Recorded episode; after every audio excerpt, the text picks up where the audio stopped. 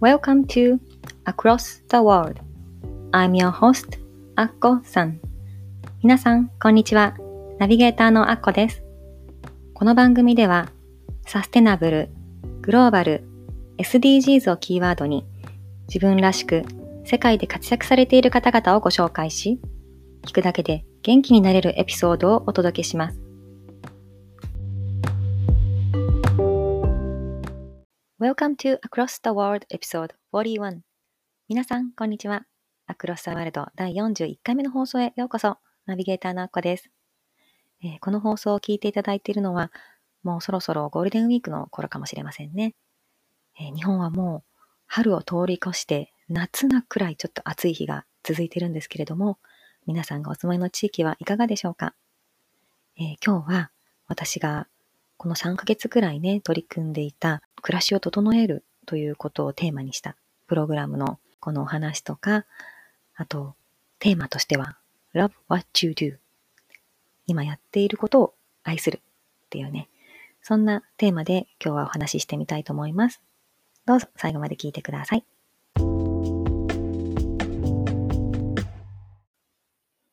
えー、さて、今回のテーマは love what you do あなたがしていることを愛そうっていうね、まあそういうテーマで話してみようかなと思うんですけれども、今回ね、なぜこのテーマにしたかというと、うん、いくつかきっかけがありまして、まずね、その一つのきっかけが、私が今参加しているグループリフレクションという、まあ、グループで毎週1回集まって、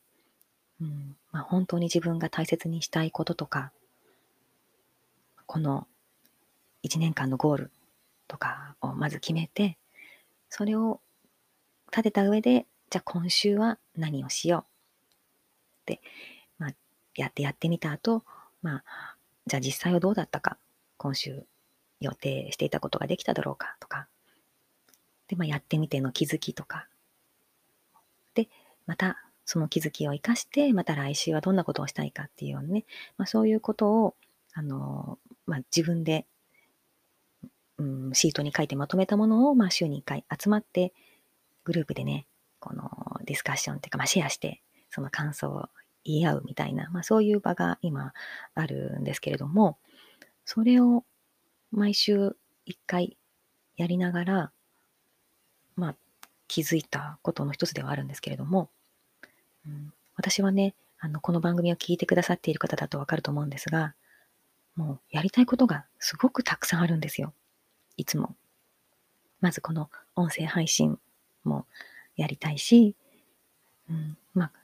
あとはダンスもやりたいし、ね、ノートっていうね、そのブログみたいな媒体でこの自分の気持ちを書くっていうこともしたいし、で、まあ仕事もしたいし、自分でワークショップをしてみたりとか、こう、何かできることを模索したり、まあでもそんなこともやりつつ、日々子育てや、もう本当にご飯作ったり、家のことしたり、もういろんなことをもう全部やりたいっていう人なので、なかなかね、こう、やろうと思ってたことをやり遂げるっていうのがすごく苦手なんですよ。新しいことを始めるのは得意なんだけれども、もうどんどんやりたいことが流れていって、また新しいことが入ってきて、気づいたらあれができてなかったとか、あ、そういえば本当にやりたいのはこれじゃなかったかもみたいな、そういう、うん、もう本当その時々を一生懸命生きているので、何かを継続したり、こう、ブレずに続けるっていうことがすごく苦手なんですね。なんだけれども、まあ、そんな自分が、まあ、ダメだと思っていたところもあったりして、うん、で、あの、まあ、この3ヶ月、あの、暮らし整えプログラムっていうね、プログラムにも参加して、まずは早寝早起きをやろうってね、決めて取り組んでいたんですけれども、えっ、ー、と、この話はね、えっ、ー、と、1月に公開したあのエピソード39でもお話ししてるんですけれども、うん、まあ、今年のテーマとして風のように生きたいっていうね、まあ、実際それはそれなりにできてるかなと思うんですけれども、で、その風のように生きつつも、まあ、早寝早起きをしたり、ね、自分の時間を確保して、こうやって音声配信をしたり、こう執筆したりっていう時間も取りたいっていうね、まあ、そんなことをエピソード39でもお話ししましたが、この、うん、プログラム3ヶ月、まあ、まず一つの目標として早寝早起きっていうのをひ、ね、念頭にやってみたんですが、まあ、実際、このプログラムを始める前よりもできるようになりました。いつもね、深夜1時過ぎに基本は寝て、起きるのはもうどうしても起きなきゃいけない時間、7時過ぎくらいとかだったんですけれども、まあ、それが、まあ、1時間は少なくとも前前倒しになったし、いい時には10時台に寝て5時台に起きるとか、まあ、そういう新たなね、リズムができてきたっていうのはすごく私なりにこの3ヶ月で大きな変化かなとは思うんですが、ただこの3ヶ月のプログラムをやりながら、私すごくたくさん目標を掲げたんですよ。やりたいことがいろいろあって。うん。それで、まあ、できたこともできないこともあるんですけれども、この、えっと、グループリフレクションっていうのは、ここの中でね、私が、うんまあ、特にこの4月新年度になって、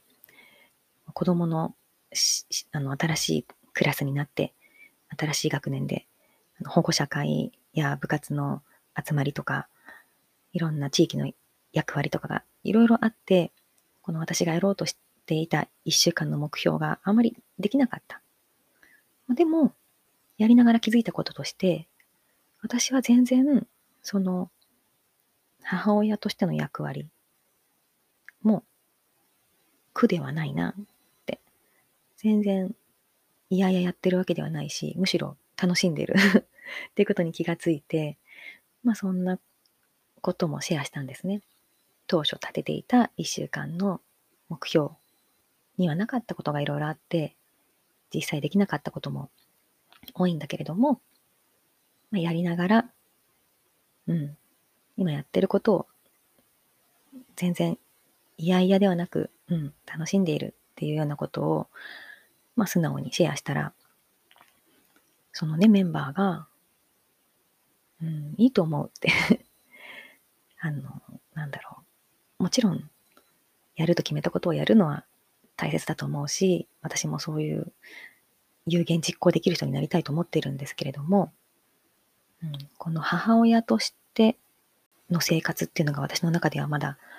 大きいポーションを占めてるわけですよね、現実問題として。で、それをもうやらないって放り出すことももしかしてできるのかもしれないけれども、まあ私はやっぱりそこもやりたい。で、例えばその保護者会に行ったり、いろんな、まあ、PTA のね、今年広報委員になったんですけれども、そういうのも集まりに行ったりとかすると、そこでね、いつも新たな出会いがあるんですよ。で、その、いやいやらされるんじゃなくって、まあ、何かやるんだったら私がやりたいことをやろうと思って候補も立候補してすることにしたんですけれども、その全部いやいやではなくって、行くと本当に、あ、こんなこの方もいたんだって、こう LINE 交換してね、あの、じゃあこれからよろしくお願いしますって、なんかつながることができたり、うん、子供たちもそうやって保護者会に行ったりすると、その、お母さんへのメッセージとかをね、机の上に書いて置いてたりするんですよ。で、ママいつも美味しいご飯ありがとうとかって、このね、メッセージが書かれてたりとか、そういう一つ一つを私は楽しんでるんですよね。うん。だから、でも、ちゃんとやる、やりたいと思って、こう、掲げたこととかができてないっていうのも、ま、予定通り進んでないとかね、そういうことも、ああ、できなかったって、こう、ちょっと反省したりはするんですが、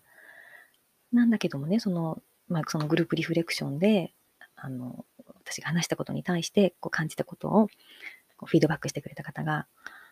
うん、その、この母親業も私が大切にしていることの一つの表れであって、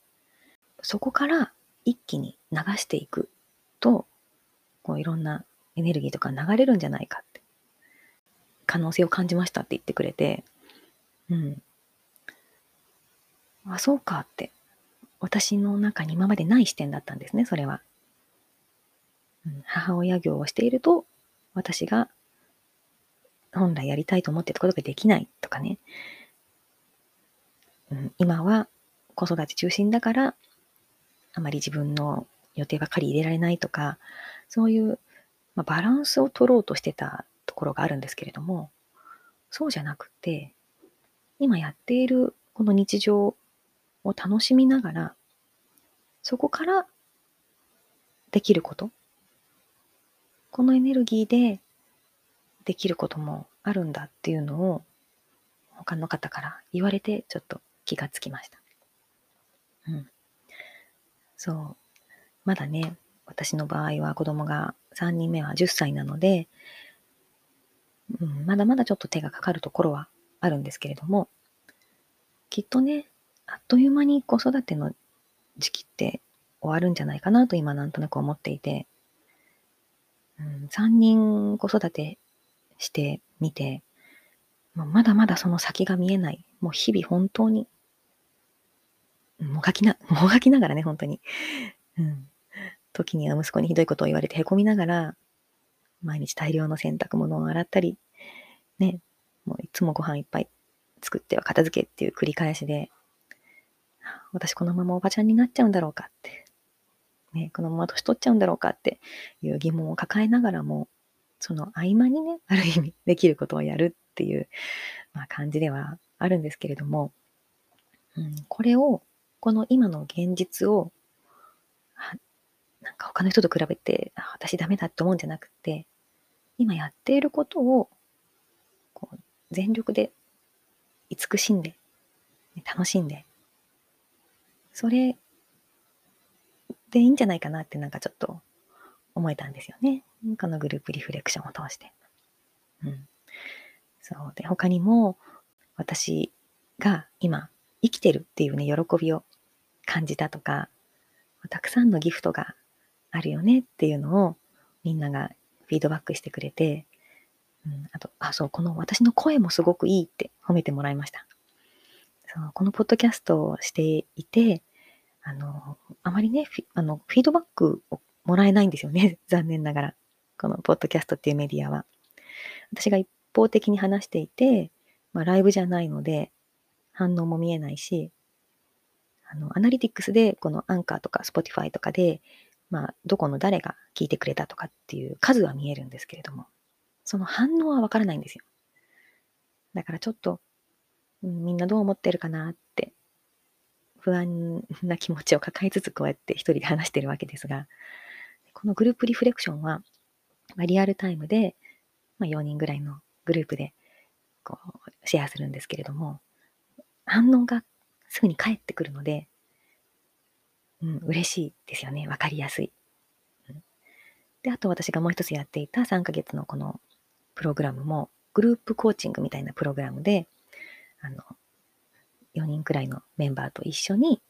定期的にグループセッションがあったり、その講師の方と個人セッションがあったり、で、こう、インタラクティブな、このつながりがあったので、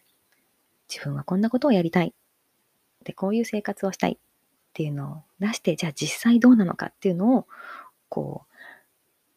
いろんなその時々の葛藤も交えながらシェアをしてフィードバックをもらってっていうのができたので、うん、私はこういう、うん、インタラクティブなのが好きだなとすごく思いました。それで、みんなが、みんながいい人だからだとは思うんですけれども、すごく私のいいところを褒めてくれて、すごく嬉しくって、そう、それでね、私が、うん、こう、やろうと思っていること、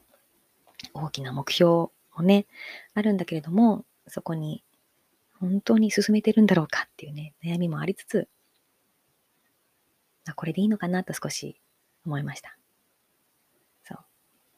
それでまあ取り留めのない話になってしまいましたが、これでね、まあちょっと関連する、あの、私が好きな、あの、名言をね、ちょっとご紹介したいと思います。今回のね、タイトル、Love What You Do っていうのは、ここから来たんですけれども、実は。えっと、まず原文で英語で言いますね。The only way to do great work is to Love What You Do by Steve Jobs そう。これは、あの、有名なね、あの、アップルの創業者のスティーブ・ジョブズさんが2005年にあのスタンフォード大学のね、学位授与式で卒業生に送った伝説のスピーチの中の一文なんですけれども、ね、私この名言が好きで、たまにこう、自分をこう、鼓舞する意味もあって、こういう、あの、スティーブ・ジョブズとか、オプラ・ウィンフリーさんとか、そういった、あの、すごいインスパイアされるような人のね、このスピーチとか、あの、お話を聞いたりするんですけれども、うん、これを聞い、久しぶりにこの間聞いていて、うん、やっぱりスティーブ・ジョブズすごいなと思って、ね、stay foolish とか、connecting the dot とかね、こういろんな名言を残してますけれども、この The only way to do great work is to love what you do っていうね、これ、えっと、日本語で私が訳すと、このこの素晴らしいことを成し遂げるためのたった一つの方法は、あなたがしていることを愛することです。こういう意味なんですけれども、うん。私が日々していること、それを、その時々を楽しんで、愛して慈しんで、それを重ねていくと、うん、いつか何かを成し遂げられるかもしれないってね。なんかそんな風に、この言葉を聞いて私は思いました。うん、皆さんはいかがですか？何かね、すごいことを成し遂げる人は、まあ、このスティーブ・ジョブズもそうですけれども、結構家庭を顧みず、もうずっと仕事ばっかりして、気づいたら子供も大きくなって、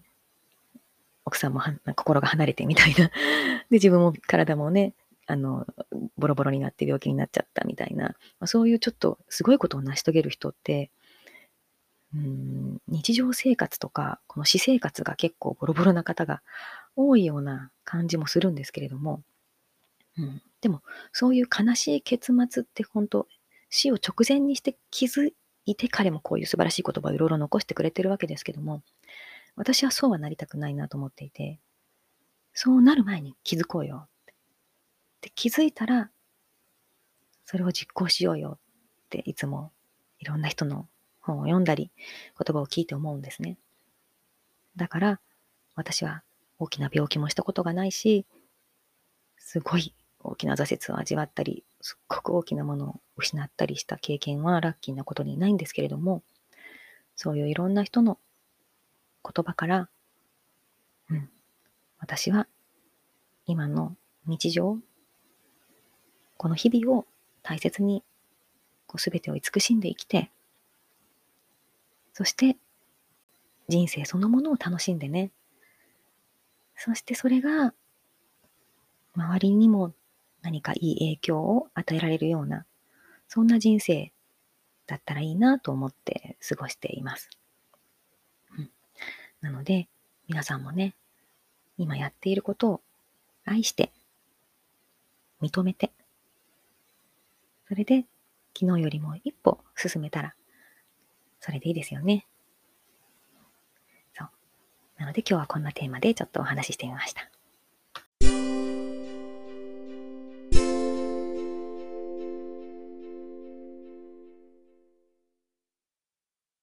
えー、久しぶりにね、このポッドキャストを家で録音していたら、今ね、雨が降ってきて、慌てて洗濯物を取り込んできました。ね、こうやって、あのー、日々の生活をしていると 予期せぬことがあって、こうやっていることを中断したりとか、前もこのスタンド FM っていうね、あの、私、音声配信もしてるんですけれども、それのライブ配信していると、こう、ピンポーンって息子が帰ってきたりとかね、こう、いろんなことが日常生活では起こりますが、ね、私たち、こう、山の中で隠遁生活してるわけじゃないですし、こう日々日常をね、いろんなことがありますが、この突然の雨も、突然帰ってくる息子も すべてをこう、慈しんでね、うん、今やっていること、この日々の生活、それを、こう、すべて愛して、いろんな愛が循環していけば、何かね、この先にいいことが待っているかもしれない。うん。そんな風に今は思っています。この3ヶ月のプログラムで、私はこの10年後のね、こう、なりたい自分とか、この行きたい方向みたいなものがなんとなく見えたので、えー、また次回はね、そんな話もできたらなと思っています。で、私にこの大切なことを気づかせてくれたあの人をこれからね、ゲストでお呼びして、ちょっと最近はソロトークが増えてますが、インタビューもね、お送りしていきたいと思ってますので、これからもどうぞ聞いてください。では、今回の配信も最後まで聞いてくださって本当にありがとうございました。どうかあなたの一日が素晴らしい一日に、そしてこの1ヶ月ね、このゴールデンウィークも楽しい時が過ごせますように。では、次回の放送までお元気で。バイバイ。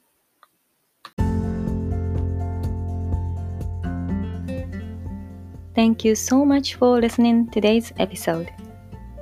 今日のエピソードはいかがでしたか？ぜひ皆さんからのご意見を伺いたいので、番組ホームページ www.acrossg.net こちらからご意見、ご感想をお聞かせください。番組の Facebook グループもございます。Across the World Community というのがございますので、ぜひご参加ください。番組の登録もお忘れなく。この番組を楽しんでいただけたら、ぜひお友達にもご紹介してくださいね。昨日よりもちょっと誇れる自分に。